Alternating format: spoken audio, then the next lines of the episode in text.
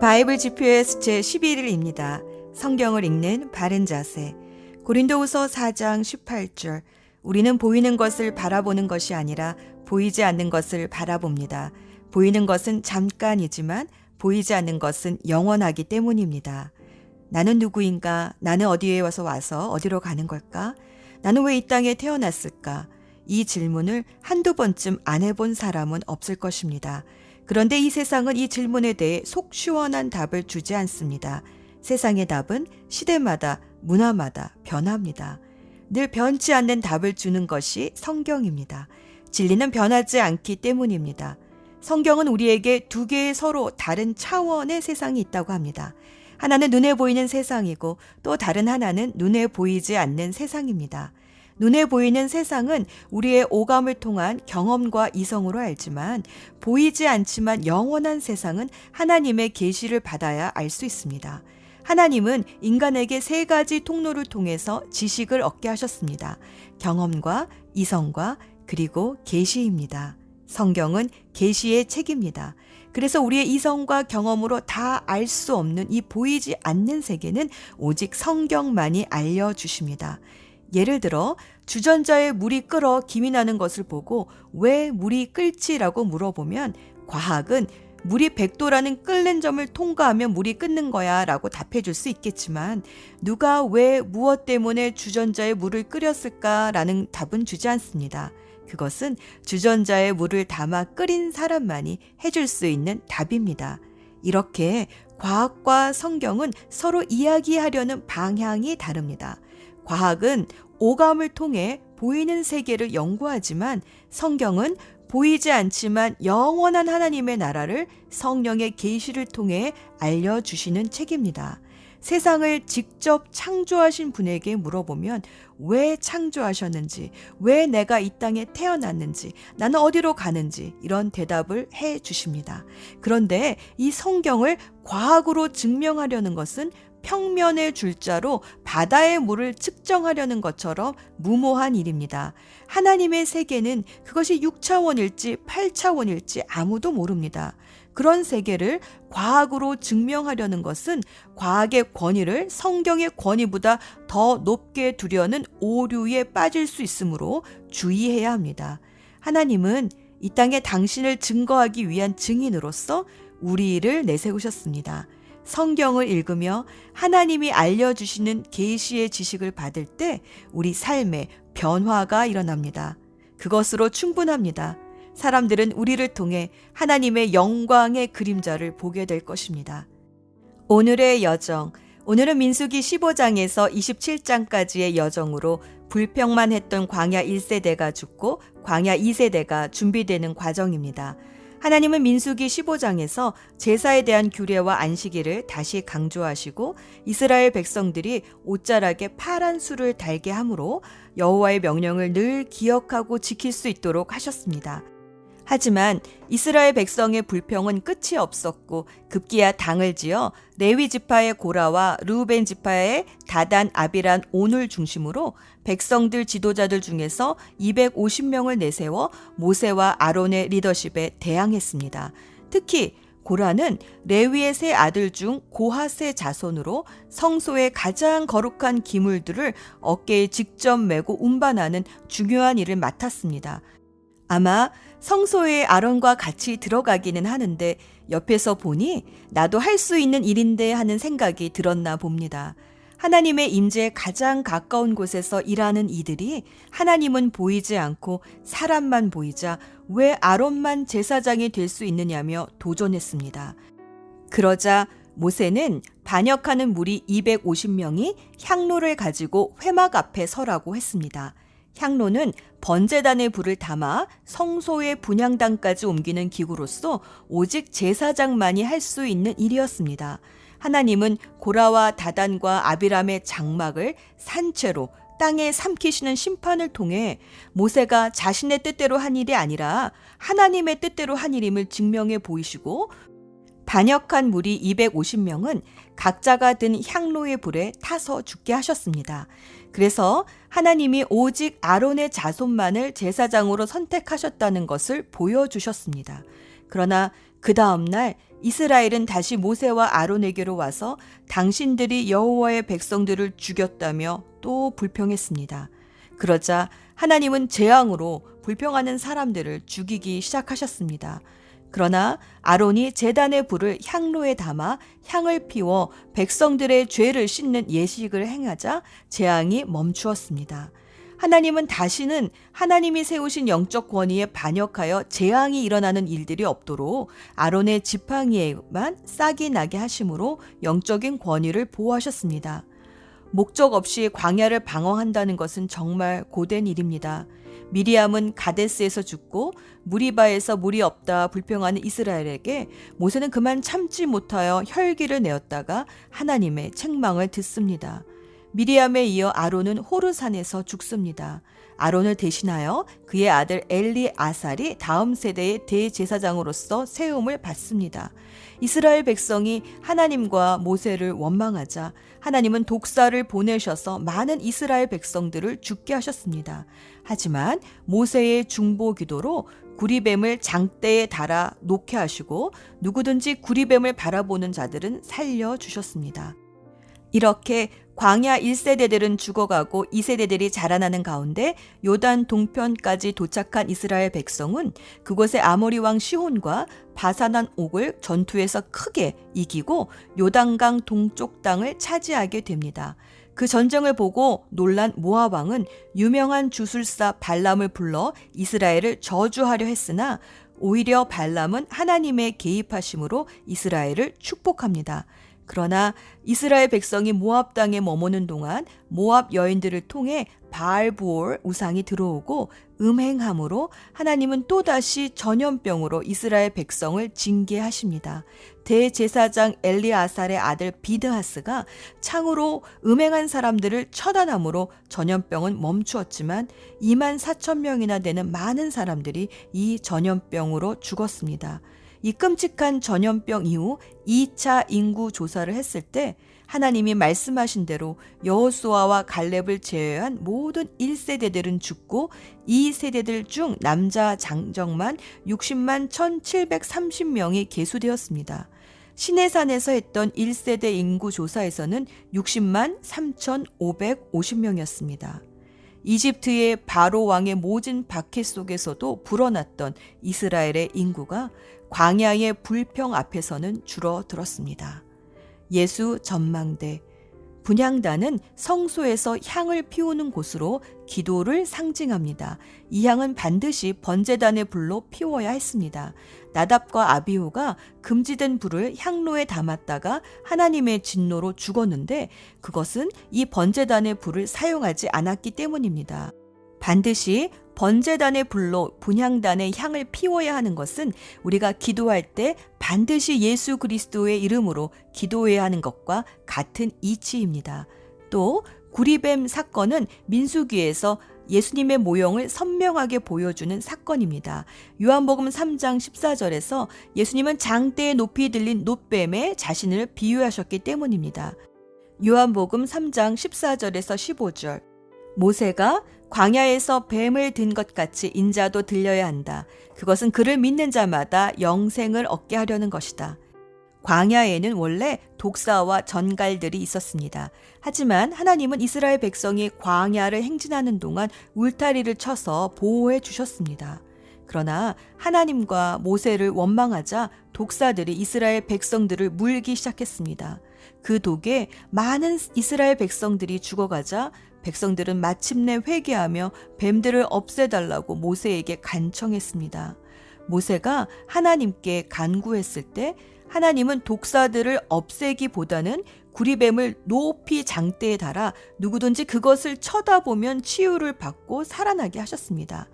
우리도 마찬가지입니다. 이 광야 같은 세상에는 독사와 전갈들이 있습니다. 주님의 보호하심 속에서 이 광야를 지나갈 때도 있지만 때로 물릴 때도 있습니다. 그때 해야 할 것은 나의 상처만 바라보며 이제 죽게 되었구나 하며 자기 연민이나 절망에 빠지는 것이 아니라 고개를 들어 예수 그리스도를 바라보는 것입니다. 구리뱀을 쳐다보면 나을 것이라는 믿음을 가졌던 모든 이스라엘 백성들이 살아났던 것처럼 믿음으로 고개를 들어 예수님을 바라보는 자마다 생명을 얻습니다. 내 상처만을 바라볼 것인가 아니면 예수 그리스도를 바라볼 것인가는 사망과 생명의 차이입니다. 기도합시다. 보이지 않지만 보이는 모든 세상을 다스리시는 하나님 아버지. 오늘도 눈앞에 보이는 것들 때문에 조급해하거나 불평하지 않기를 소원합니다. 찬양으로 부엘에서 샘물이 터져 나오게 했던 광야의 졸업생들처럼 감사와 찬양으로 이 광야의 여정을 속히 마치게 하옵소서. 바라볼 때마다 생명을 주시는 예수 그리스도의 이름으로 기도합니다. 아멘. 민수기 15장 여호와께서 모세에게 말씀하셨습니다. 이스라엘 백성에게 전하여라. 내가 너희에게 줘서 살게 할 땅에 너희가 들어가면 소떼나 양떼 가운데서 제물을 골라 나 여호와에게 불에 태워 바치는 제사인 화제로 바쳐라. 그 냄새가 나 여호와를 기쁘게 할 것이다. 그렇게 바치는 제물은 태워드리는 제물인 번제물일 수도 있고 희생 제물일 수도 있으며 서원한 것을 갚는 제물일 수도 있고 자발적으로 드리는 낙헌 제물일 수도 있다. 아니면 절기 때에 드리는 예물일 수도 있다. 제물을 가져오는 사람은 나 여호와에게 곡식 제물도 바쳐야 한다. 곡식 제물로 바쳐야 할 것은 기름 4분의 1 흰을 섞은 고운 가루 10분의 1 에바이다. 양을 태워드리는 제물인 번제물이나 희생제물로 바칠 때는 포도주 4분의 1 흰을 부어드리는 전제로 바쳐라. 순양을 제물로 바칠 때에도 곡식 제물을 준비하여라. 곡식 제물로 바쳐야 할 것은 기름 3분의 1 흰을 섞은 고운 가루 10분의 2 에바이다. 그리고 포도주 3분의 1 흰도 준비하여라. 포도주는 전제로 나 여호와에게 바쳐라. 그 냄새가 나 여호와를 기쁘게 한다. 맹세한 것을 갚거나 나 여호와에게 화목 제물을 드리려고 숫송아지를 태워 드리는 제물인 번제물이나 희생 제물로 바칠 때는 숫송아지와 함께 기름 2분의 1 흰을 섞은 고운 가루 10분의 3 에바를 바쳐라. 그리고 포도주 2분의 1 흰도 준비하여라. 그것은 불에 태워 바치는 제사인 화제이며 그 냄새가 나 여호와를 기쁘게 한다. 이런 방법으로 수소나 순양이나 어린 양이나 어린 염소도 준비하여라. 여러 마리를 바칠 때도 한 마리마다 이런 방법으로 드려라.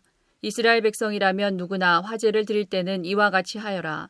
그 냄새가 나 여호와를 기쁘게 한다. 그리고 너희와 함께 사는 외국인이라도 화제물 곧 나 여호와에게 향기로운 제물을 바치려 할 때에는 이런 방법으로 바쳐라. 너희나 외국인이나 똑같은 규례를 지켜라. 그것은 지금부터 영원히 지켜야 할 규례니라.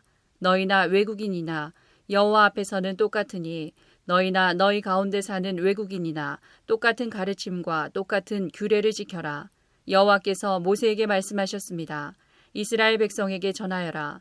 너희는 내가 인도할 땅으로 들어가서 그 땅에서 나는 음식을 먹을 때마다 나 여호와에게 예물을 드려라. 너희의 첫 곡식으로 빵을 만들어 드려라. 타작마당에서 타작한 것으로 드려야 한다. 지금부터 영원히 너희의 첫 곡식 가운데서 얼마를 나 여호와에게 드려라. 나 여호와가 모세에게 준 이 명령을 실수로 지키지 못했을 때 곧 나 여호와가 계명을 준 때로부터 시작해서 모세에게 준 명령을 지키지 못했을 때에 그것이 만약 모든 무리가 모르고 실수로 지키지 못한 것이라면 모든 무리는 수송아지 한 마리를 불에 태워 바치는 제사인 화제로 바쳐라. 그 냄새가 나 여호와를 기쁘게 한다. 그리고 율법에 따라 곡식 제물과 부어드리는 제물인 전 제물도 함께 바쳐라. 또 순염소 한 마리를 죄를 씻는 제물인 속죄 제물로 바쳐라. 제사장은 모든 이스라엘 백성의 죄를 씻는 예식을 행하여라. 그러면 그들이 용서를 받을 것이다. 이는 그들이 모르고 죄를 지었고 모르고 지은 죄를 씻기 위해 나 여호와에게 제물을 바쳤기 때문이다. 그들이 화제물과 속죄 제물을 가져왔기 때문이다. 이스라엘 모든 백성과 그들 가운데 사는 외국인이 용서를 받을 것이다. 이는 그들이 모르고 죄를 지었기 때문이다.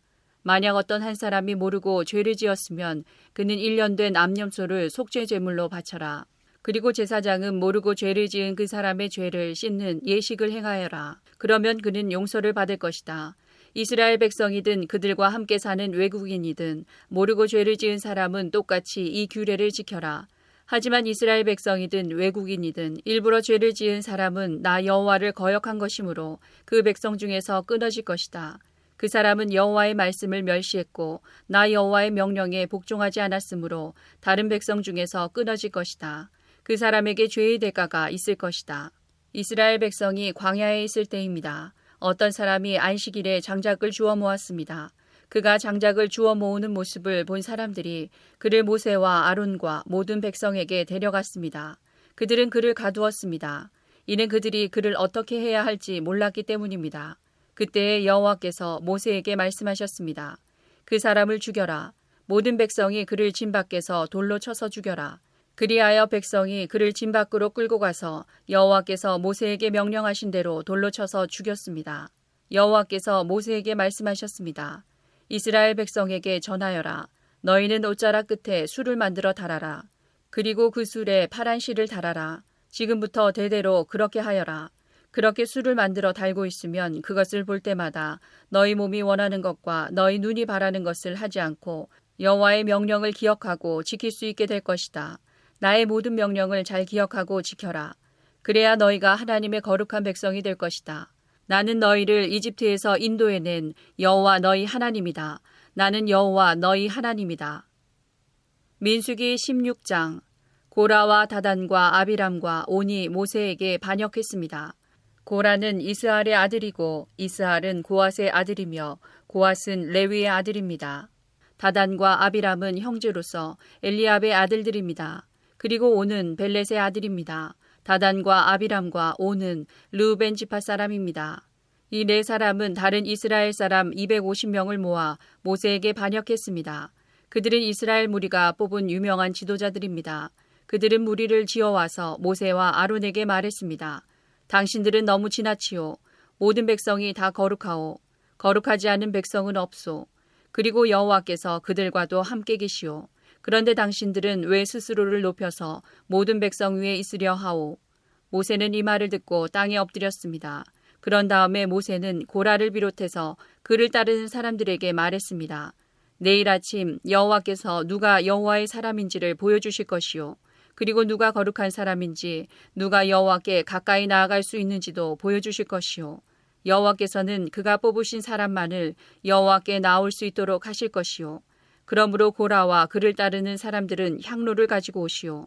내일 그 향로에 불을 담아 향을 피우시오. 그때 여호와께서 뽑으신 사람이 거룩한 사람이 될 것이요. 당신들 레위 사람은 너무 지나치오. 모세가 고라에게 말했습니다. 당신들 레위 사람들은 들으시오. 이스라엘의 하나님께서는 당신들을 다른 이스라엘 백성과 구별하셔서 당신들을 하나님께 가까이 갈 수 있게 하셨소. 당신들은 여호와의 거룩한 장막인 성막에서 일하며 모든 이스라엘 백성 앞에 서서 그들을 대신하여 여호와를 섬기고 있소. 그것이 부족하단 말이요. 하나님께서는 당신과 다른 레위 사람을 가까이 부르셨소. 그런데 당신들이 이제는 제사장까지 되려 하고 있소. 당신과 당신을 따르는 사람들은 무리를 지어서 여호와께 반역했소. 아론이 누구인데 감히 그에게 반역한단 말이오. 모세가 엘리압의 아들들인 다단과 아비람을 불렀으나 그들은 이렇게 말했습니다. 우리는 가지 않겠소. 당신은 젖과 꿀이 넘쳐 흐를 만큼 비옥한 땅에서 살고 있던 우리를 이 광야로 이끌어내어 죽이려 하고 있소. 그것으로도 부족해서 이제는 우리 위에서 우리를 다스리려 하고 있소. 당신은 우리를 젖과 꿀이 넘쳐 흐를 만큼 비옥한 땅으로 인도하지 못했소. 밭과 포도밭이 있는 땅도 주지 못했소. 당신은 이 사람들의 눈을 뽑을 생각이요. 우리는 갈 수 없소. 모세는 몹시 화가 났습니다. 모세가 여호와께 말씀드렸습니다. 저들의 예물을 받지 마십시오. 저는 저들에게서 나귀 한 마리도 받은 것이 없습니다. 저들에게 아무런 잘못도 한 일이 없습니다. 모세가 고라에게 말했습니다. 당신과 당신을 따르는 사람들은 내일 여호와 앞에 서야 하오. 그때의 아론도 당신들과 함께 설 것이오. 당신들은 각자 향로에 향을 얹어서 가져와야 하오. 향로 250개를 여호와 앞에 들이시오. 당신과 아론도 자기 향로를 드려야 하오. 그래서 각 사람은 향로를 가져와서 향을 피웠습니다. 그런 다음에 그들은 모세와 아론과 함께 회막 입구에 섰습니다. 고라는 자기를 따르는 사람들, 곧 모세와 아론에게 반역한 사람들을 모았습니다. 그들은 회막 입구에 섰습니다. 그러자 여호와의 영광이 모든 이에게 나타났습니다. 여호와께서 모세와 아론에게 말씀하셨습니다. 이 사람들에게서 물러나라. 내가 그들을 순식간에 없애버릴 것이다. 그러나 모세와 아론이 땅에 엎드려 부르짖었습니다. 하나님, 하나님은 모든 백성의 영을 다스리시는 하나님이십니다. 이 무리에게 노하지 마십시오. 죄는 한 사람만 지었을 뿐입니다. 여호와께서 모세에게 말씀하셨습니다. 모든 무리에게 고라와 다단과 아비람 곁에서 떨어져 있으라고 말하여라. 모세가 일어나 다단과 아비람에게 갔습니다. 이스라엘의 장로들이 모세의 뒤를 따라갔습니다. 모세가 백성에게 경고했습니다. 이 나쁜 사람들의 장막에서 물러서시오. 그들의 것은 아무것도 만지지 마시오. 만지는 날에는 그들의 죄 때문에 당신들도 멸망하고 말 것이오. 그러자 그들은 고라와 다단과 아비람의 장막에서 물러섰습니다. 다단과 아비람은 그들의 아내와 자녀와 어린 아기들과 함께 장막 바깥에 섰습니다. 모세가 말했습니다. 이제 당신들은 이 모든 일이 내 뜻대로 한 일이 아니라 여호와께서 나를 보내셔서 하신 일임을 알게 될 것이요. 만약 이 사람들이 보통 사람들이 죽는 것처럼 죽는다면 여호와께서 나를 보내신 것이 아니요. 그러나 여호와께서 새로운 일을 일으키시면 이 사람들이 하나님을 멸시했다는 것을 알게 될 것이요. 땅이 갈라져 그들을 삼킬 것이요. 그들은 산채로 죽은 자들이 있는 곳으로 내려갈 것이요. 그리고 그들이 가진 모든 것도 땅이 삼켜버릴 것이요. 모세가 이 말을 마치자마자 그들이 서 있던 땅이 갈라졌습니다. 마치 땅이 입을 벌려 그들을 삼키는 것 같았습니다.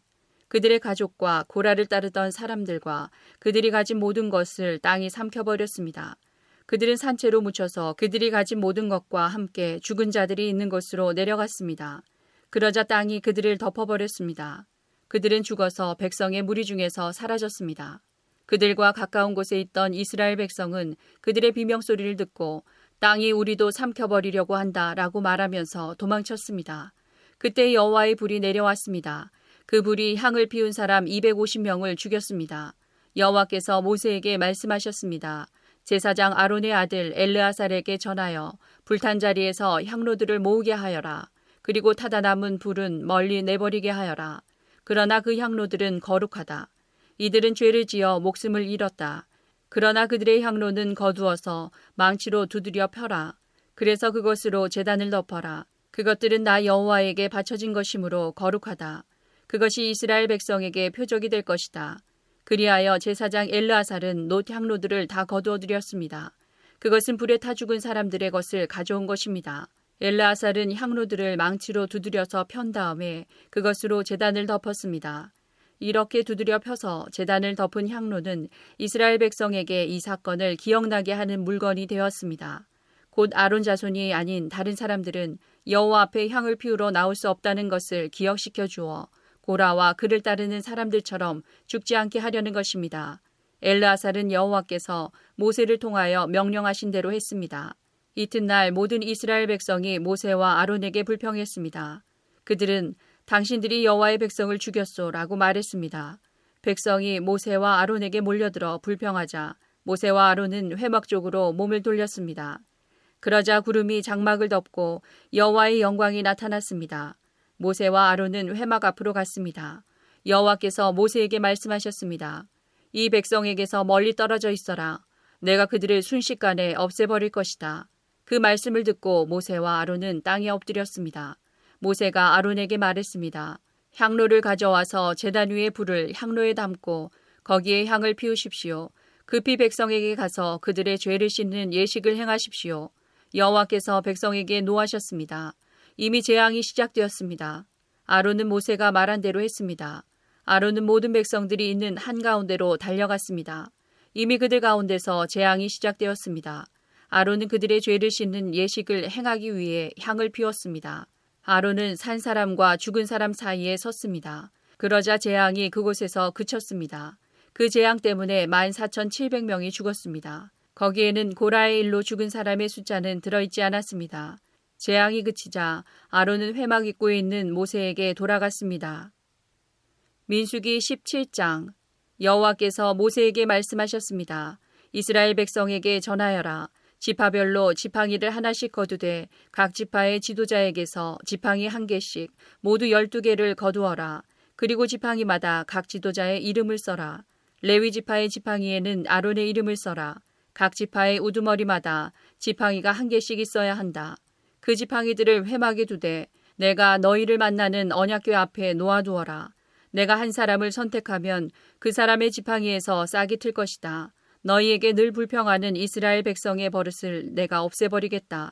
모세가 이스라엘 백성에게 전했습니다. 그리하여 열두 지도자가 모세에게 지팡이를 하나씩 가져왔으므로 지팡이는 열두 개가 되었습니다. 아론의 지팡이도 그 가운데 있었습니다. 모세가 그 지팡이들을 여호와 앞에 곧 회막 안에 놓아두었습니다. 이튿날 모세가 장막에 들어가 보니 레위의 집안을 나타내는 아론의 지팡이에서 싹이 텄습니다. 더구나 지팡이에서 싹이 자라고 꽃이 피더니 감복숭아 열매까지 맺혔습니다. 모세는 여호와 앞에 있던 그 지팡이들을 이스라엘 백성에게 가지고 나갔습니다. 모든 사람이 그 지팡이들을 보았습니다. 그리고 각자 자기 것을 가지고 갔습니다. 여호와께서 모세에게 말씀하셨습니다. 아론의 지팡이를 다시 가져다 놓아라. 그것을 언약궤 앞에 놓아두어라. 그 지팡이는 언제나 나에게 반역하는 이 백성에게 표적이 될 것이다. 이 지팡이가 나를 향해 백성이 불평하는 것을 멈추게 하여 그들을 죽지 않게 할 것이다. 모세는 여호와께서 명령하신 대로 했습니다. 이스라엘 백성이 모세에게 말했습니다. 우리는 죽게 되었소. 망하게 되었소. 우리 모두가 다 망하게 되었소. 여호와의 성막에 가까이 가는 사람은 모두 죽으니 우리는 다 죽게 생겼소. 민수기 18장 여호와께서 아론에게 말씀하셨습니다. 너와 내 아들들과 내 집안 사람들은 거룩한 곳인 성소를 더럽히는 죄에 대해 책임을 져라. 제사장과 관계된 죄에 대해서는 너와 내 아들들만이 책임을 져라. 너는 너의 지파에서 너의 형제인 레위 사람들을 데려오너라. 그들에게 너와 내 아들들이 언약의 장막에서 섬기는 일을 돕게 하여라. 너는 그들을 시켜 그들에게 성막과 관계가 있는 일이라면 무슨 일이든 하게 하여라. 그러나 그들은 거룩한 곳인 성소나 제단 가까이에 가서는 안 된다. 가까이 가는 날에는 그들뿐만 아니라 너희도 죽을 것이다. 그들은 너희와 협력하여 회막을 돌볼 것이며 장막에서 하는 모든 일을 할 것이다. 다른 사람은 너희에게 가까이 올 수 없다. 너희는 성소와 제단을 돌보아라. 그래야 내가 다시 이스라엘 백성에게 노하지 않을 것이다. 나는 너희 형제 레위 사람을 이스라엘 백성 가운데서 뽑아노라. 그들은 너희에게 준 선물과 같으며 나 여호와에게 바친 사람들이다. 그들이 할 일은 회막을 돌보는 일이다. 그러나 너와 내 아들들만이 제사장이 될 수 있다. 너희만이 재단에서 일할 수 있으며 휘장 뒤로 갈 수 있다. 내가 제사장으로서 일할 수 있는 자격을 너희에게 선물로 주겠다. 그러나 누구든지 다른 사람이 성소에 가까이 오면 그는 죽을 것이다. 여호와께서 아론에게 말씀하셨습니다. 나에게 바친 모든 재물을 너에게 맡기겠다. 이스라엘 백성이 나에게 바치는 모든 거룩한 재물을 내가 너에게 주겠다. 그것은 너와 내 아들들의 몫이며 영원한 너희들의 몫이다. 거룩한 재물 가운데서 너희의 몫은 태우지 않고 남은 부분이다. 백성이 바치는 가장 거룩한 재물, 곧 곡식 재물이나 죄를 씻는 재물인 속죄 재물이나 허물을 씻는 재물인 속건 재물은 너와 내 아들들의 몫이다. 너는 그것을 가장 거룩한 곳에서 먹어라. 남자만이 그것을 먹을 수 있다. 너희는 그것을 거룩히 여겨라.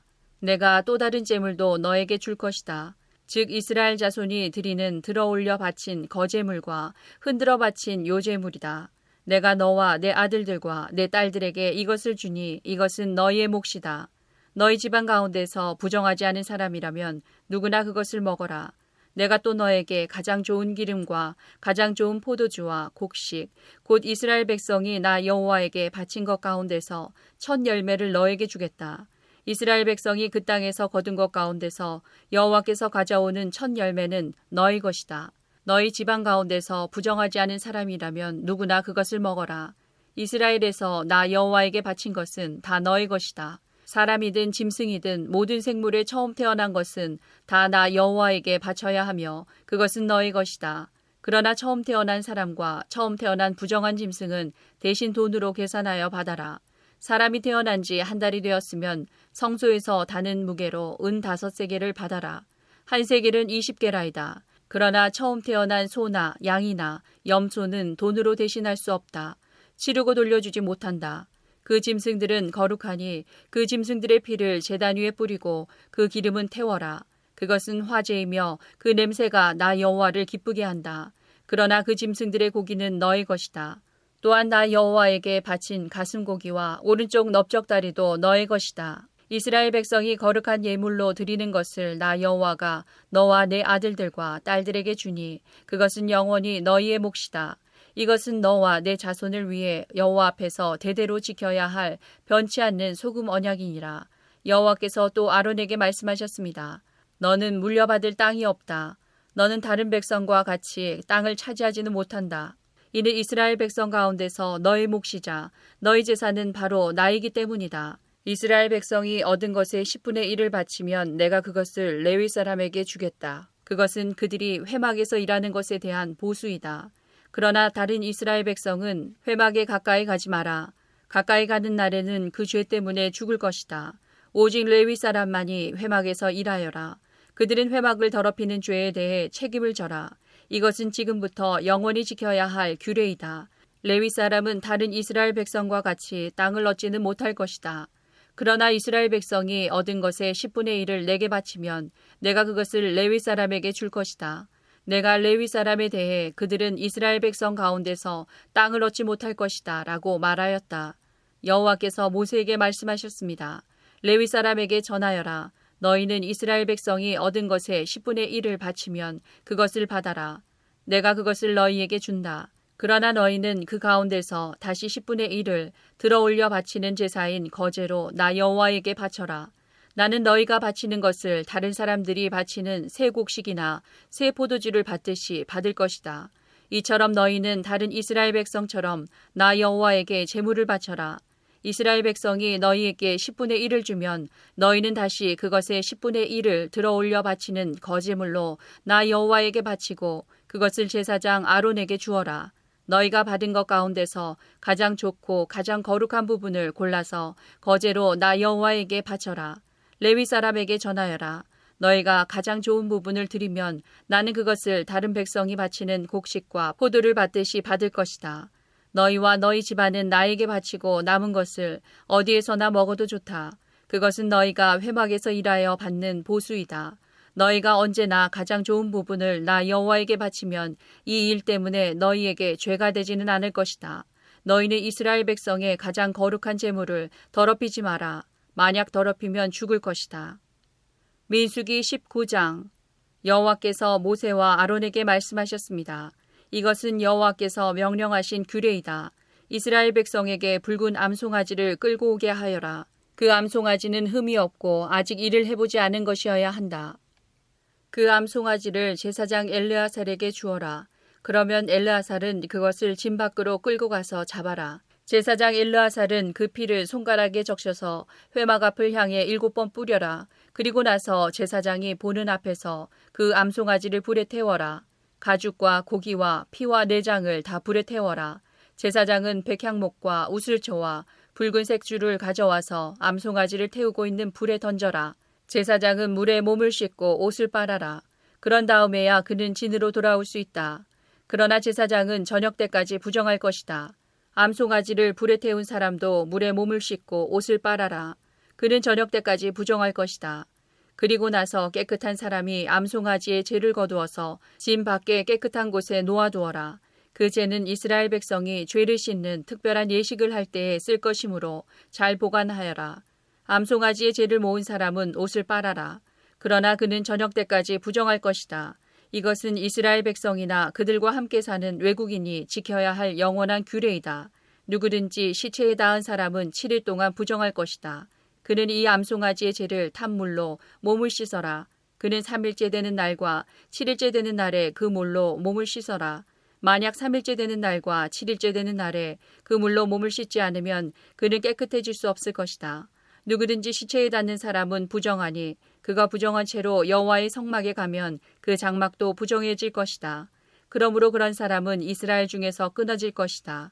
깨끗하게 하는 물을 그 사람에게 뿌리지 않으면 그 사람은 여전히 부정할 것이다. 장막에서 죽은 사람에 관한 규례는 이러하다. 누구든지 그 장막에 있거나 그 장막으로 들어가는 사람은 7일 동안 부정할 것이다. 어떤 그릇이든지 뚜껑이 덮여 있지 않으면 부정할 것이다. 누구든지 칼에 맞아 죽은 사람이나 그냥 죽은 사람의 시체를 만지면 부정할 것이다. 죽은 사람의 뼈나 무덤을 만진 사람도 7일 동안 부정할 것이다. 그렇게 해서 부정해진 사람은 태워드리는 제물인 번제물에서 거둔 채로 깨끗하게 하여라. 그러려면 항아리에 재를 넣고 거기에 깨끗한 물을 부어서 깨끗하게 하는 물을 만들어라. 깨끗한 사람이 우수초를 그 물에 담갔다가 장막과 모든 기구와 그 안에 있던 사람에게 뿌려라. 그리고 사람의 뼈나 죽임을 당한 사람이나 시체나 무덤을 만진 사람에게도 뿌려라. 깨끗한 사람은 3일째 되는 날과 7일째 되는 날에 이 물을 부정한 사람에게 뿌려라. 부정한 사람은 7일째 되는 날에 깨끗해질 것이다. 그 사람은 옷을 빨고 목욕을 하여라. 그러면 그날 저녁부터 깨끗해질 것이다. 누구든지 부정한 사람이 자기를 깨끗하게 하지 않으면 백성의 무리 중에서 끊어질 것이다. 깨끗하게 하는 물을 몸에 뿌리지 않은 사람은 부정하며 그런 사람은 주님의 장막인 성막을 부정하게 하기 때문이다. 이것은 영원한 규례이다. 깨끗하게 하는 물을 뿌리는 사람도 자기 옷을 빨아라. 누구든지 그 물을 만지는 사람은 저녁 때까지 부정할 것이다. 무엇이든 부정한 사람이 만진 것은 부정하며 누구든지 그 부정한 것을 만진 사람도 저녁 때까지 부정할 것이다. 민수기 20장 첫째 달에 이스라엘 모든 백성은 신광야에 이르러 가데스에 머물렀습니다. 미리암이 죽어 그곳에 묻혔습니다. 그곳에는 백성이 마실 물이 없었습니다. 그래서 그들은 모세와 아론에게 몰려들었습니다. 그들이 모세와 다투며 말했습니다. 우리 형제들이 죽을 때 우리도 여호와 앞에서 죽는 것이 나을 뻔했소. 당신은 왜 여호와의 백성을 이 광야로 끌고 왔소? 우리와 우리 짐승을 여기서 죽일 작정이요? 왜 우리를 이집트에서 이 끔찍한 곳으로 끌고 왔소?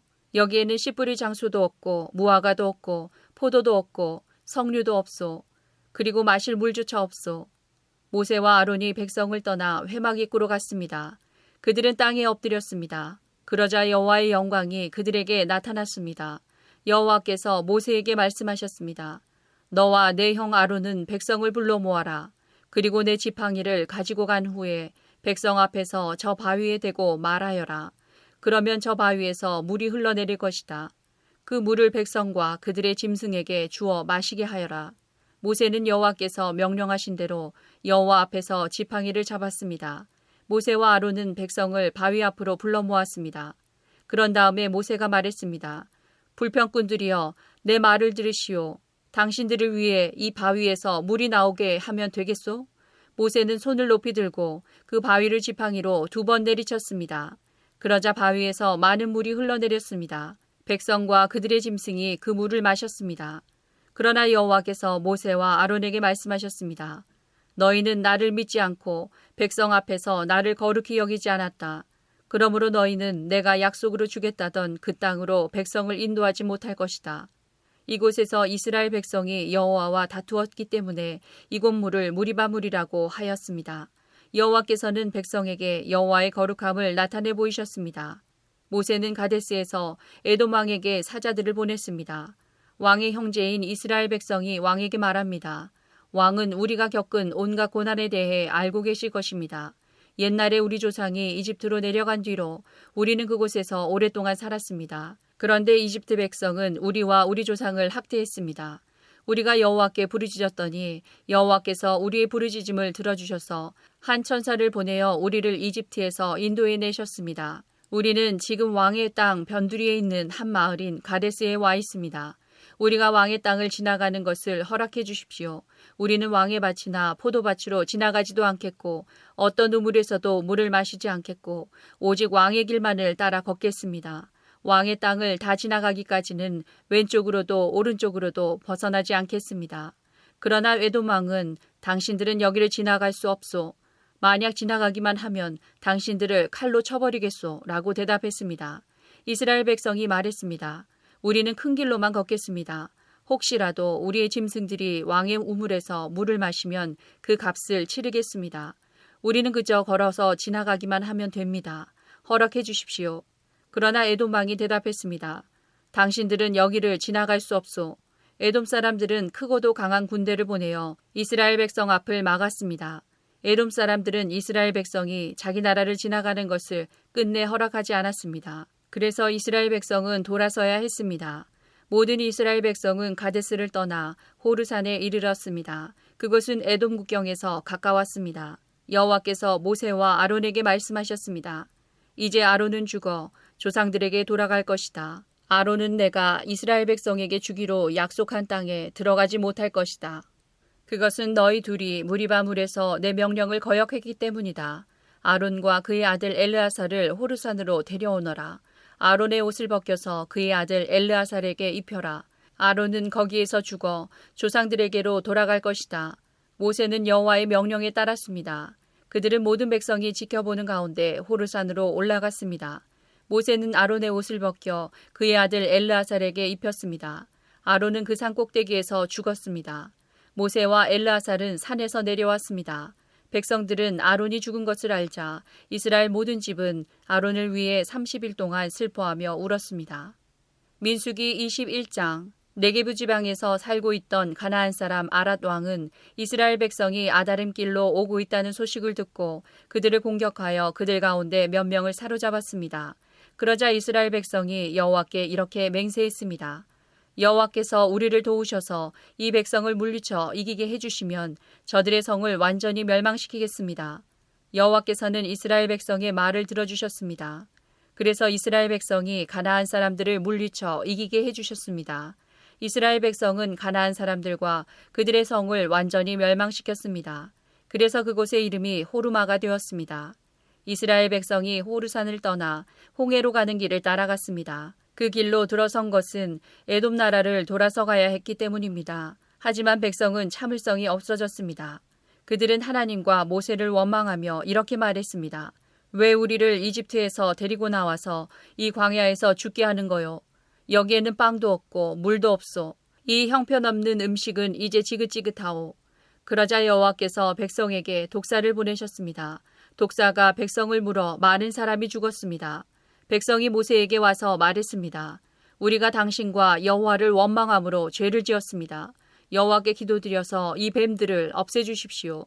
그래서 모세는 백성을 위해 기도드렸습니다. 여호와께서 모세에게 말했습니다. 구리뱀을 만들어서 장대에 매달아라. 뱀에 물린 사람은 그것을 쳐다보면 살 것이다. 그리하여 모세는 구리뱀을 만들어 장대에 매달았습니다. 뱀에 물린 사람은 누구든지 그것을 쳐다보면 살아났습니다. 이스라엘 백성은 길을 떠나 오봇에 진을 쳤습니다. 그들은 또 오봇을 떠나 이에 아바림에 진을 쳤습니다. 이에 아바림은 모압 동쪽 해돋는 쪽 광야에 있습니다. 그들은 또 그곳을 떠나 세례 골짜기에 진을 쳤습니다.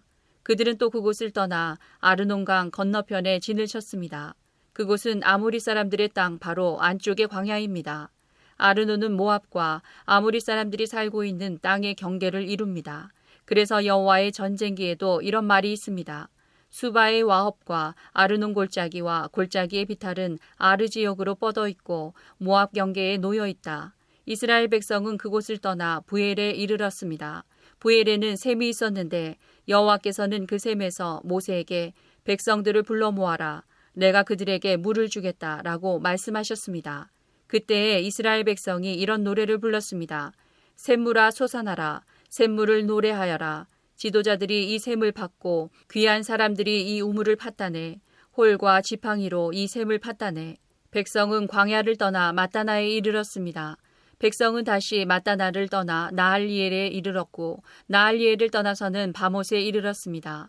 백성은 바못을 떠나 모압 골짜기에 이르러 광야가 내려다 보이는 비스가 산꼭대기에 이르렀습니다. 이스라엘 백성이 아모리 사람들의 왕 시온에게 사자들을 보내어 이렇게 말했습니다. 왕의 땅을 지나가는 것을 허락해 주십시오. 우리는 왕의 밭이나 포도밭으로 지나가지도 않겠고 어떤 우물에서도 물을 마시지 않겠고 오직 왕의 길만을 따라 걷겠습니다. 왕의 땅을 다 지나가기까지는 왼쪽으로도 오른쪽으로도 벗어나지 않겠습니다. 그러나 시온은 이스라엘 백성이 자기 나라를 지나가는 것을 허락하지 않았습니다. 시온은 군대를 모아 광야로 나와서 이스라엘을 막았습니다. 그들은 야하스에서 이스라엘과 맞서 싸웠습니다. 이스라엘은 시온을 죽이고 아르논 강에서부터 야복강까지 그의 땅을 점령했습니다. 이스라엘은 암몬 사람들의 국경까지 이르렀습니다. 그 국경의 수비는 삼엄하였습니다. 이스라엘은 아무리 사람들의 모든 성을 점령하고 그 성에서 살았습니다. 이스라엘은 헤스본과 그 둘레의 모든 마을을 점령했습니다. 헤스본은 아모리 왕 시온이 살던 성입니다. 시온은 옛날에 모아방과 싸워 아르논까지 모든 땅을 점령했던 왕이었습니다. 그래서 시인들은 이렇게 노래했습니다. 오라 헤스본으로 성을 지어라. 시온의 성을 다시 지어라. 헤스본에서 불길이 시작되었다네. 시온의 성에서 불꽃이 타올랐다네. 불꽃이 모압의 아르를 사르고 아르논의 높은 곳을 삼켰다네. 저주받은 모압이여 그모스의 백성은 망했구나. 그의 아들들은 달아났고 그의 딸들은 아모리 왕 시온에게 사로잡혔구나. 그러나 우리가 그 아모리 사람들을 물리쳤다네. 우리는 헤스본에서 디본까지 그들의 마을을 멸망시켰다네. 우리는 메드바에서 가까운 노바까지 그들을 쳐부수었다네. 이렇게 이스라엘은 아모리 사람들의 땅에서 살았습니다. 모세는 정탐꾼들을 야셀 마을로 보냈습니다. 이스라엘은 야셀 주변의 마을들을 점령했습니다. 이스라엘은 그곳에서 살고 있던 아모리 사람들을 쫓아냈습니다. 그런 다음에 이스라엘 백성은 바산으로 가는 길로 들어섰습니다. 바산왕 옥과 그의 군대가 이스라엘을 막으려고 나왔습니다. 그들은 에드레이에서 싸웠습니다. 여호와께서 모세에게 말씀하셨습니다. 옥을 두려워하지 마라. 내가 옥과 그의 모든 군대와 그의 땅을 너에게 넘겨줄 것이다. 너는 헤스본에 살던 아모리 왕 시온에게 한 그대로 옥에게도 하여라. 그리하여 이스라엘 백성은 옥과 그의 아들들과 그의 모든 군대를 다 죽이고 한 사람도 살려두지 않았습니다. 이스라엘 백성은 그의 땅을 점령했습니다. 민수기 22장 이스라엘 백성은 길을 떠나 모압 평야로 갔습니다. 그들은 요단강 가까이 곧 여리고 건너편에 진을 쳤습니다. 시볼의 아들 발락은 이스라엘 백성이 아모리 사람들에게 한 일을 다 보았습니다. 모압은 이스라엘 백성을 몹시 두려워했습니다. 그것은 그들의 수가 너무 많았기 때문입니다. 모압은 이스라엘 백성 때문에 겁에 질려 있었습니다. 모압 백성이 미디안의 장로들에게 말했습니다. 이 이스라엘 무리들이 마치 소가 풀을 먹어 치우듯이 우리 둘레의 모든 것을 삼켜버리고 말 것입니다. 그때 십불의 아들 발락은 모압 왕이었습니다. 발락은 부돌에 사는 부올의 아들 발람을 부르러 사자들을 보냈습니다. 부돌은 아마우 땅 유프라테스 강가에 있습니다. 발락이 말했습니다. 한 나라가 이집트에서 나왔소. 그들은 온 땅을 덮고 있소. 그들은 나와 아주 가까운 곳에 진을 치고 있소. 그들은 너무 강해서 나는 이길 수 없소. 그러니 이리 와서 그들을 저주해 주시오. 그러면 내가 그들을 물리치고 그들을 이곳에서 쫓아낼 수 있을지도 모르겠소. 당신이 누구에게 복을 빌어주면 그가 복을 받고 누구를 저주하면 그가 저주를 받는다는 것을 알고 있소. 모압과 미디안의 지도자들은 복채를 그들의 손에 가지고 떠났습니다. 그들은 발람을 발견하고 발락의 말을 그에게 전했습니다. 발람이 그들에게 말했습니다. 오늘 밤은 여기에서 지내십시오.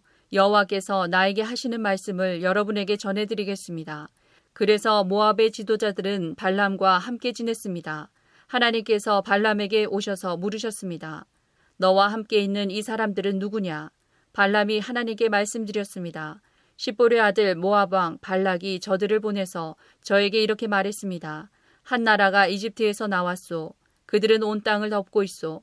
그러니 이리 와서 그들을 저주해 주시오. 그러면 내가 그들을 물리치고 그들을 이곳에서 쫓아낼 수 있을지도 모르겠소. 그러자 하나님께서 발람에게 말했습니다. 저들과 함께 가지 마라. 그 백성에게 저주하지 마라. 그들은 복을 받은 백성이다. 이튿날 아침 발람은 자리에서 일어나서 발락이 보낸 지도자들에게 말했습니다. 여러분의 나라로 돌아가십시오. 여호와께서는 내가 여러분과 함께 가는 것을 허락하지 않으셨습니다. 그래서 모압의 지도자들은 발락에게 돌아가서 발람이 우리와 함께 오려 하지 않았습니다. 하고 말했습니다. 발락은 다른 지도자들을 보냈습니다. 이번에는 더 높고 더 많은 지도자들을 보냈습니다. 그들은 발람에게 가서 말했습니다. 시볼의 아들 발락이 이렇게 말했습니다. 주저하지 말고 나에게로 오시오. 내가 충분히 보답을 하겠소. 당신이 원하는 것은 무엇이든 해주겠소. 와서 이 백성을 저주해 주시오. 그러나 발람은 발락의 신하들에게 이렇게 대답했습니다. 발락 왕이 은과 금으로 가득 차 있는 그의 집을 준다 해도 나는 내 하나님이신 여호와의 명령을 어길 수 없습니다. 오늘 밤은 전에 왔던 사람들처럼 여기에서 지내십시오. 여호와께서 무슨 다른 말씀을 하실지 알아보겠습니다. 그날 밤 하나님께서 발람에게 오셔서 말씀하셨습니다. 이 사람들이 너를 부르러 왔다면 그들을 따라가거라. 그러나 오직 너는 내가 시키는 말만 하여라. 발람은 이튿날 아침에 일어나 나귀의 안장을 얻고 모압의 지도자들과 함께 길을 떠났습니다. 그러나 하나님께서는 발람이 길을 떠난 것 때문에 화가 나셨습니다. 여호와의 천사가 발람이 가는 길에 서서 발람을 가로막았습니다. 그때 발람은 나귀를 타고 있었습니다. 그리고 발람에게는 종 두 사람이 함께 있었습니다. 나귀는 여호와의 천사가 길을 가로막고 서 있는 모습을 보았습니다. 천사는 손에 칼을 들고 있었습니다. 나귀가 길을 벗어나 밭으로 들어가자 발람이 나귀를 때려 억지로 길로 들어서게 했습니다. 얼마 후에 여호와의 천사가 두 포도밭 사이에 있는 좁은 길을 가로막고 섰습니다. 길 양쪽에는 담이 있었습니다. 이번에도 나귀가 여호와의 천사를 보았습니다.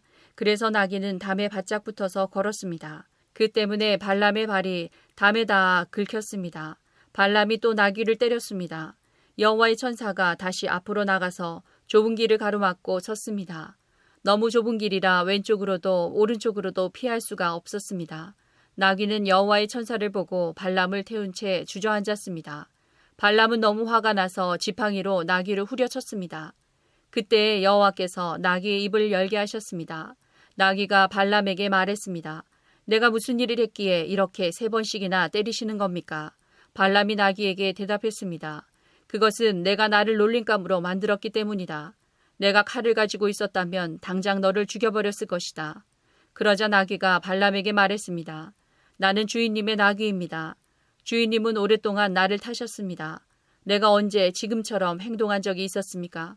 발람이 말했습니다. 없었다. 그때의 여호와께서 발람의 눈을 열어 천사를 보게 하셨습니다. 여호와의 천사가 칼을 빼들고 길에 서 있었습니다. 그 모습을 보고 발람은 땅에 엎드렸습니다. 여호와의 천사가 발람에게 물었습니다. 너는 왜 내 나귀를 세 번이나 쳤느냐? 내가 하는 일이 악하기에 내가 너를 막으려고 여기에 온 것이다. 나귀가 나를 보고 나에게서 세 번 비켜섰다. 만약 나귀가 비켜서지 않았다면 내가 당장 너를 죽이고 나귀는 살려주었을 것이다. 발람이 여호와의 천사에게 말했습니다. 제가 죄를 지었습니다. 저는 당신께서 제 길을 가로막고 계신 줄을 몰랐습니다. 제가 잘못된 길을 가고 있는 것이라면 다시 돌아가겠습니다. 여호와의 천사가 발람에게 말했습니다. 이 사람들과 함께 가거라. 그러나 오직 내가 너에게 시키는 말만 하여라. 그리하여 발람은 발락이 보낸 지도자들과 함께 갔습니다. 발락은 발람이 오고 있다는 말을 듣고 그를 맞으러 모압 땅 아르로 갔습니다. 아르는 아르논 강가 곧 그 나라의 국경에 있는 마을입니다. 발락이 발람에게 말했습니다. 빨리 좀 와달라고 했는데 왜 오지 않았소? 당신에게 충분히 보답을 해주지 못할 것 같소? 발람이 대답했습니다. 이렇게 왕에게 오지 않았습니까? 하지만 내 마음대로 아무 말이나 할 수 없습니다. 나는 오직 하나님께서 나에게 하라고 하신 말만 할 수 있습니다. 발람은 발락과 함께 기랴두솥으로 갔습니다. 발락은 소와 양을 잡아서 발람과 발람을 데려온 지도자들을 대접해 주었습니다. 이튿날 아침 발락은 발람을 데리고 바알 산당으로 갔습니다. 발람은 거기에서 이스라엘 진의 끝부분을 볼 수 있었습니다. 민수기 23장 발람이 말했습니다. 여기에 재단 일곱을 쌓아 주십시오. 그리고 수송아지 일곱 마리와 순양 일곱 마리를 준비해 주십시오. 발락은 발람이 말한 대로 했습니다. 발락과 발람은 각 재단 위에 수송아지와 순양을 한 마리씩 바쳤습니다. 발람이 발락에게 말했습니다. 왕은 왕의 번제물 곁에 서 계십시오. 나는 저쪽으로 가겠습니다. 어쩌면 여호와께서 나에게 오실지도 모릅니다. 여호와께서 나에게 무엇을 보여주시든 그것을 왕에게 알려드리겠습니다. 그런 다음에 발람은 더 높은 곳으로 갔습니다. 하나님께서 발람에게 나타나셨습니다. 발람이 하나님께 말씀드렸습니다. 저는 재단 일곱을 준비했습니다. 그리고 각 재단 위에 숫송아지와 순양을 한 마리씩 바쳤습니다. 여호와께서 발람에게 말해야 할 것을 일러 주셨습니다. 그리고 발람에게 말씀하셨습니다. 발락에게로 돌아가서 이렇게 말하여라. 그래서 발람은 발락에게로 돌아갔습니다. 발락과 모압의 모든 지도자들이 아직도 발락이 바친 태워 바치는 제물인 번제물 곁에 서 있었습니다. 그때 발람이 이런 말을 전했습니다. 발락이 나를 아람에서 이곳으로 데려왔구나. 모압 왕이 나를 동쪽 산악지대에서 데려왔구나. 발락은 와서 야곱 백성을 저주해다오. 와서 이스라엘 백성을 꾸짖어다오 라고 말하는구나. 그러나 하나님께서 그들을 저주하지 않으셨는데 내가 어찌 그들을 저주할 수 있으랴? 여호와께서 꾸짖지 않으셨는데 내가 어찌 꾸짖을 수 있으랴? 바위 꼭대기에서 그들을 보고 언덕에서 그들을 보노라. 그들은 홀로 사는 백성이요 다른 나라들과는 다르다고 생각하는 백성이다. 누구도 야곱 백성의 수를 헤아릴 수 없으며 누구도 이스라엘 백성 중 4분의 1이라도 셀 수 없다.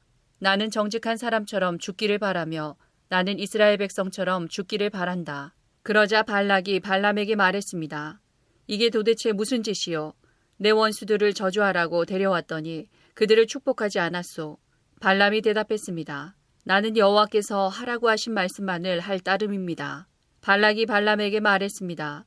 나와 함께 다른 곳으로 갑시다. 그곳에서도 저 백성을 볼 수 있을 것이요.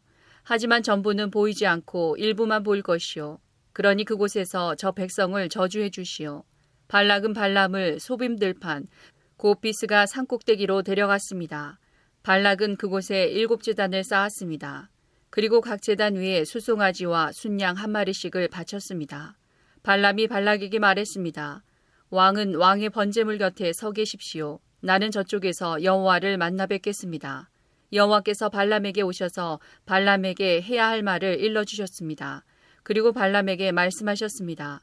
발락에게로 돌아가서 이렇게 말하여라. 발람이 발락에게 돌아가 보니 발락과 모압의 모든 지도자들이 아직도 발락이 바친 번제물 곁에 서 있었습니다.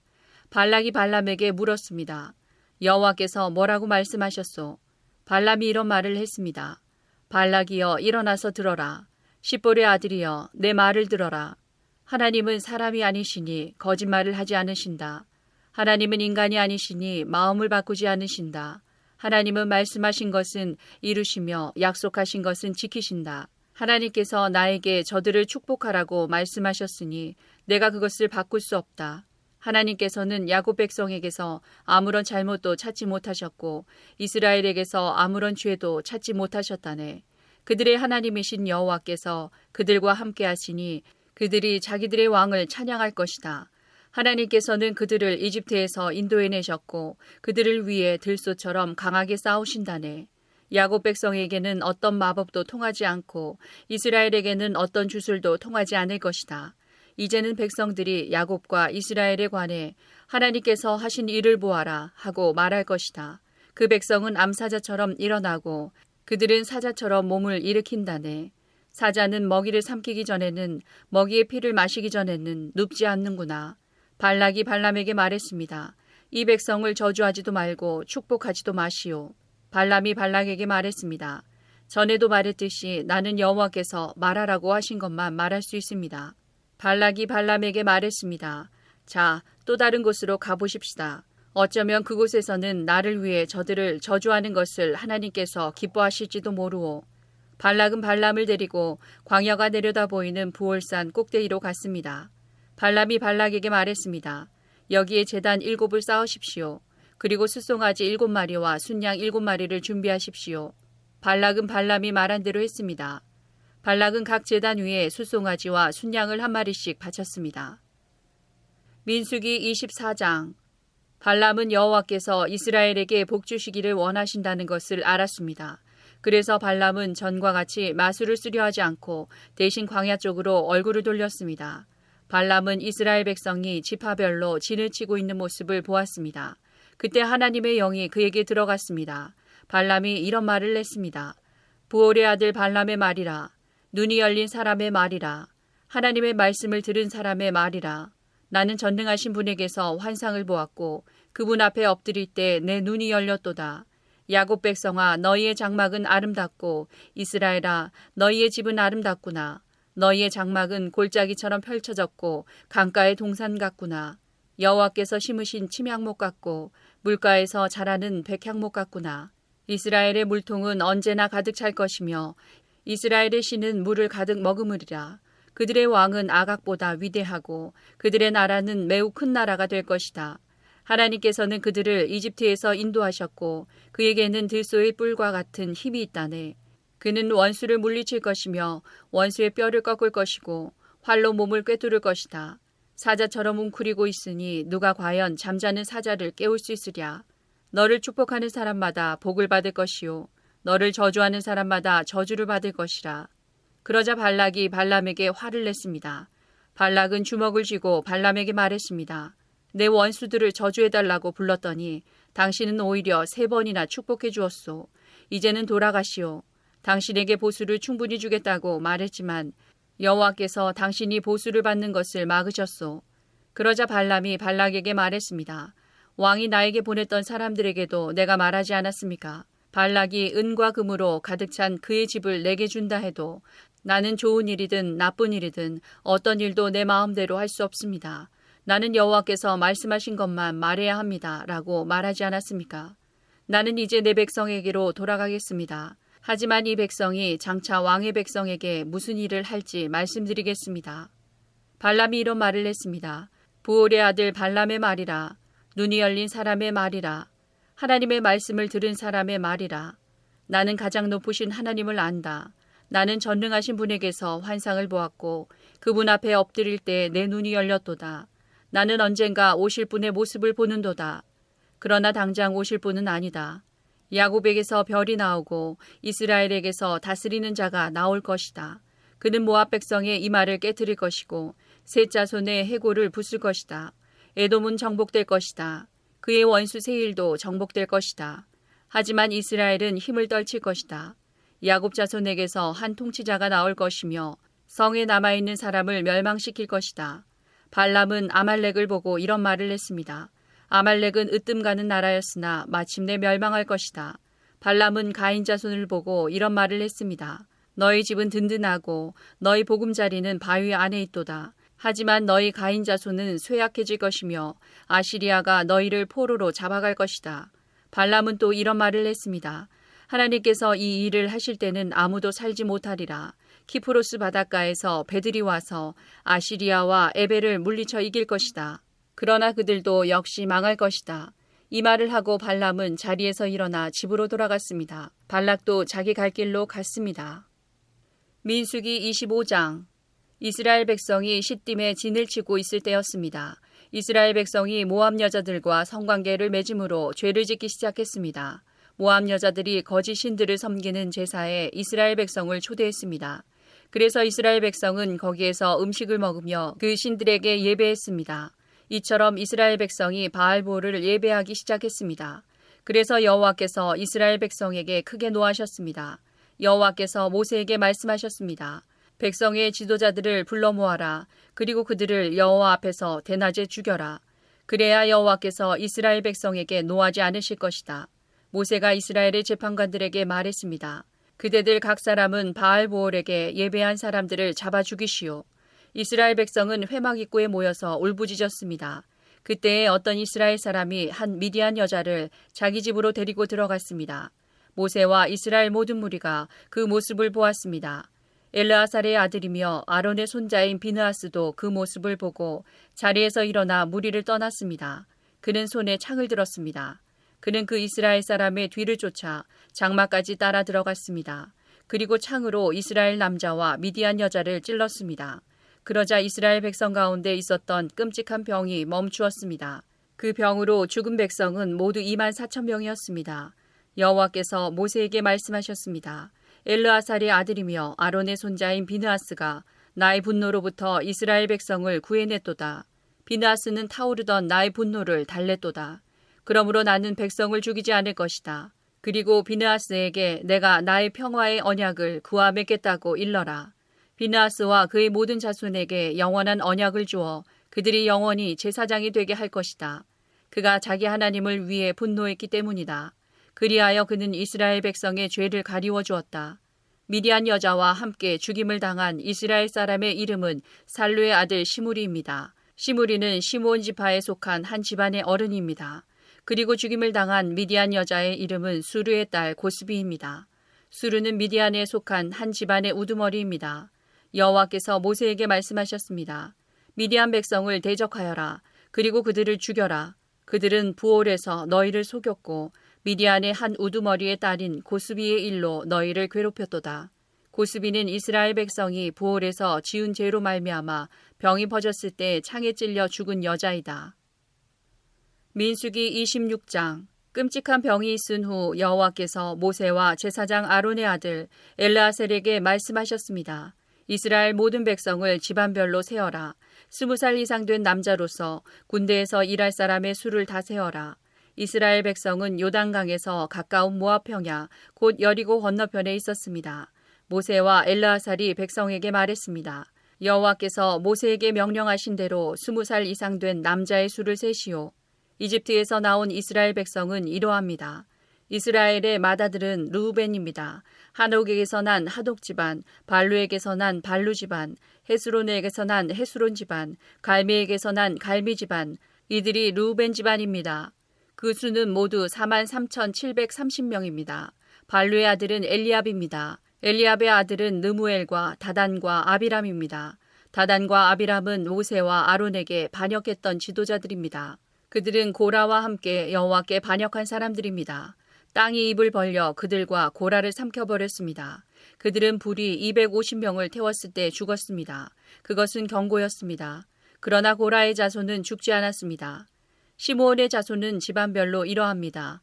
느무엘에게서 난 느무엘 집안, 야민에게서 난 야민 집안, 야긴에게서 난 야긴 집안, 세라에게서 난 세라 집안, 사울에게서 난 사울 집안이니 이들이 시므온의 집안입니다. 그 수는 모두 22,200명입니다.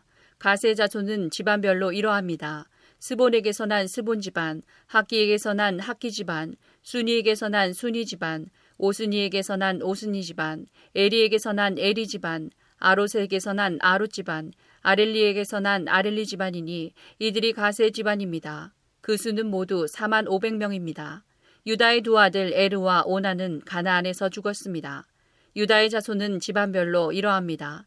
셀라에게서 난 셀라 집안, 베레스에게서 난 베레스 집안, 세라에게서 난 세라 집안이며 또 베레스 자손은 집안별로 이러합니다. 헤스론에게서 난 헤스론 집안, 하물에게서 난 하물 집안이니 이들이 유다의 집안입니다. 그 수는 모두 7만 6,500명입니다. 이사갈의 자손은 집안별로 이러합니다. 돌라에게서 난 돌라 집안, 부하에게서 난 부니 집안, 야숲에게서 난 야숲 집안, 시므론에게서 난 시므론 집안이니 이들이 이사갈의 집안입니다. 그 수는 모두 6만 4,300명입니다. 스불론의 자손은 집안별로 이러합니다. 세레덱에서 난 세레 집안, 엘론에게서 난 엘론 집안, 얄르엘에게서 난 얄르엘 집안이니 이들이 스불론의 집안입니다. 그 수는 모두 6만 500명입니다. 요셉의 자손은 므낫세 집안과 에브라임 집안으로 다시 나뉩니다. 므낫세의 집안은 이러합니다. 마길에게서 난 마길 집안이며 마길은 길르앗의 아버지입니다. 길르앗에게서 난 길르앗 집안이니 길르앗의 집안은 이러합니다. 이에셀에게서 난 이에셀 집안, 헬렉에게서 난 헬렉 집안, 아스리엘에게서 난 아스리엘 집안, 세겜에게서 난 세겜 집안, 스미다에게서 난 스미다 집안, 헤벨에게서 난 헤벨 집안입니다. 헤벨의 아들 슬로보아스에게는 아들이 없고 딸만 있습니다. 그들의 이름은 말라와 노아와 호글라와 밀가와 디르사입니다. 이들이 문하세의 집안입니다. 그 수는 모두 5만 2,700명입니다. 에브라임의 집안은 이러합니다. 수델라에게서 난 수델라 집안, 베겔에게서 난 베겔 집안, 다안에게서 난 다안 집안, 수델라의 자손은 이러합니다. 에란에게서 난 에란 집안이니 이들이 에브라임의 집안입니다. 그 수는 모두 3만 2,500명입니다. 이들이 집안별로 본 요셉의 자손입니다. 베냐민의 자손은 집안별로 이러합니다. 벨라에게서 난 벨라 집안, 아스벨에게서 난 아스벨 집안, 아이람에게서 난 아이람 집안, 스부밤에게서 난 스부밤 집안, 후밤에게서 난 후밤 집안이며 벨라의 아들은 아르과 나아만입니다. 아르색에서 아르 집안이 나아만에게서 나아만 집안이 나왔습니다. 이들이 베냐민의 집안입니다. 그 수는 모두 4만 5,600명입니다. 단의 자손은 집안별로 이러합니다. 수암에게서 난 수암 집안이니 이들이 단의 집안입니다. 수암 집안의 수는 모두 6만 4,400명입니다. 아셀의 자손은 집안별로 이러합니다. 임나에게서 난 임나 집안, 이스위에게서 난 이스위 집안, 브리아에게서 난 브리아 집안이며 브리아의 자손은 집안별로 이러합니다. 헤벨에게서 난 헤벨 집안, 말기엘에게서 난 말기엘 집안입니다. 아셀에게는 세라라는 딸도 있습니다. 이들이 아셀의 집안입니다. 그 수는 모두 5만 3,400명입니다. 납달리의 자손은 집안별로 이러합니다. 야셀에게서 난 야셀 집안, 군이에게서 난 군이 집안, 예셀에게서 난 예셀 집안, 실렘에게서 난 실렘 집안이니 이들이 납달리의 집안입니다. 그 수는 모두 4만 5,400명입니다. 그리하여 이스라엘 백성의 수는 모두 60만 1,730명입니다. 여호와께서 모세에게 말씀하셨습니다. 이름을 적은 백성의 수에 따라 이 땅을 백성에게 나누어 주어라. 백성의 수가 많은 지파가 더 많은 땅을 얻을 것이고 수가 적은 지파는 그보다 더 작은 땅을 얻을 것이다. 각 지파가 얻는 땅의 크기는 그 백성의 수에 따라 정하여라. 땅을 나누되 제비를 뽑아서 나누어라. 각 지파가 얻는 땅은 그 지파의 조상의 이름을 따라 물려받게 될 것이다. 제비를 뽑아 땅을 나누어라. 그래서 수가 많고 적음에 따라 땅을 나누어 주어라. 레위 지파도 집안별로 이름을 적었습니다. 레위의 자손은 집안별로 이러합니다. 게르손에게서 난 게르손 집안, 고아색에서 난 고아 집안, 무라리에게서 난 무라리 집안입니다. 다음도 레위의 집안입니다. 림니 집안, 헤브론 집안, 마을리 집안, 무시 집안, 고라 집안이니 고앗은 아므람의 조상입니다. 아므람의 아내는 이름이 요게벳입니다. 요게벳은 레위 지파 사람입니다. 요게벳은 이집트에서 태어났습니다. 요게벳과 아므람은 두 아들, 곧 아론과 모세와 그들의 누이 미리암을 낳았습니다. 아론은 나답과 아비후와 엘라살과 이다마를 낳았습니다. 그러나 나답과 아비후는 여호와께 옳지 않은 불을 바치다가 죽었습니다. 한 달 이상 된 레위 사람 남자의 수는 모두 2만 3천 명입니다. 그러나 다른 이스라엘 백성의 수를 셀 때 레위 사람의 수는 세지 않았습니다. 그것은 여호와께서 이스라엘 백성에게 주신 땅 가운데서 레위 사람의 몫은 없었기 때문입니다. 모세와 제사장 엘르아살은 요단강가의 모압 평야 곧 여리고 건너편에서 이스라엘 백성의 수를 세웠습니다. 모세와 제사장 아론은 시내 광야에서 이스라엘 백성의 수를 센 일이 있었습니다. 그런데 모세가 모압 평야에서 백성의 수를 세었을 때는 첫 번째 시내 광야에서 백성의 수를 셀 때 포함되어 있었던 사람이 한 사람도 없었습니다. 그것은 여호와께서 이스라엘 백성에 관하여 그들은 광야에서 죽을 것이다 하고 말씀하셨기 때문입니다. 오직 남아있는 사람은 여분네의 아들 갈렙과 눈의 아들 여호수아 뿐이었습니다. 민수기 27장 슬로보앗은 헤벨의 아들입니다. 헤벨은 길르앗의 아들입니다. 길르앗은 마길의 아들입니다. 마길은 문하세의 아들입니다. 슬로보앗의 딸들은 요셉의 아들 문하세의 집안 사람입니다. 슬로보앗의 딸들의 이름은 말라와 노아와 호글라와 밀가와 디르사입니다. 그들은 회막 입구로 갔습니다. 그들은 그곳에서 모세와 제사장 엘르아살과 지도자들과 모든 백성 앞에 서서 말했습니다. 우리 아버지는 광야에서 돌아가셨습니다. 우리 아버지는 여호와께 반역했던 고라의 무리 가운데에는 끼지 않았습니다. 우리 아버지는 스스로 지으신 죄 때문에 돌아가셨습니다. 그런데 우리 아버지에게는 아들이 없습니다. 어찌하여 우리 아버지에게 아들이 없다고 해서 그 이름이 집안에서 없어져 버릴 수 있습니까? 우리 아버지의 친척들에게 재산을 주실 때 우리에게도 재산을 주십시오. 모세가 이들의 문제를 여호와께 가지고 갔습니다. 여호와께서 모세에게 말씀하셨습니다. 슬로브와 딸들의 말이 옳다. 너는 그 아들의 친척들에게 재산을 줄 때 그들에게도 재산을 주어라. 이스라엘 백성에게 전하여라. 어떤 사람이 아들이 없이 죽으면 그의 모든 재산은 그 딸들에게 돌아가리라. 만약 그에게도 딸이 없으면 그의 모든 재산은 그 형제들에게 돌아가리라. 만약 그에게 형제들도 없으면 그의 모든 재산은 그 아버지의 형제들에게 돌아가리라. 만약 아버지의 형제들도 없으면 그의 모든 재산은 그의 집안 가운데서 가장 가까운 친척에게 돌아가리라. 여호와께서 모세에게 명령하셨으므로 이것은 이스라엘 백성에게 규례와 율법이 될 것이다. 여호와께서 모세에게 말씀하셨습니다. 이 아바림 산맥의 산에 올라가서 내가 이스라엘 백성에게 주는 땅을 보아라. 그 땅을 본 다음에 너는 내 형 아론과 마찬가지로 죽게 될 것이다. 이는 너희 둘이 신광야에서 내 명령을 따르지 않고 무리바 셈에 있을 때에 백성 앞에서 나를 거룩히 여기지 않았기 때문이다. 이것은 신광야인 가데스의 무리바에 있는 셈입니다. 모세가 여호와께 말씀드렸습니다. 모든 백성의 영이 되시는 여호와 하나님, 이 백성을 위해 좋은 지도자를 뽑아 주십시오. 그는 백성 앞에서 들어가고 나가야 하며 양떼를 치듯이 백성을 인도해야 합니다. 그래서 여호와의 백성은 목자 없는 양떼와 같이 되지 말아야 합니다. 여호와께서 모세에게 말씀하셨습니다. 눈의 아들 여호수아를 데려오너라. 내 영이 그에게 있도다. 내 손을 여호수아에게 얹어라. 제사장 엘르아살과 모든 백성 앞에 여호수아를 세워라. 그리고 모든 백성이 보는 가운데서 그를 지도자로 세워라. 내 권위를 그에게도 줘서 모든 이스라엘 백성이 그에게 복종하게 하여라. 그를 제사장 엘르아살 앞에도 세워라. 그러면 엘르아살이 우림을 써서 여호와의 뜻을 여쭈어 볼 것이다. 그의 명령에 따라 이스라엘 백성은 들어가기도 하고 나가기도 할 것이다. 모세는 여호와께서 말씀하신 대로 했습니다.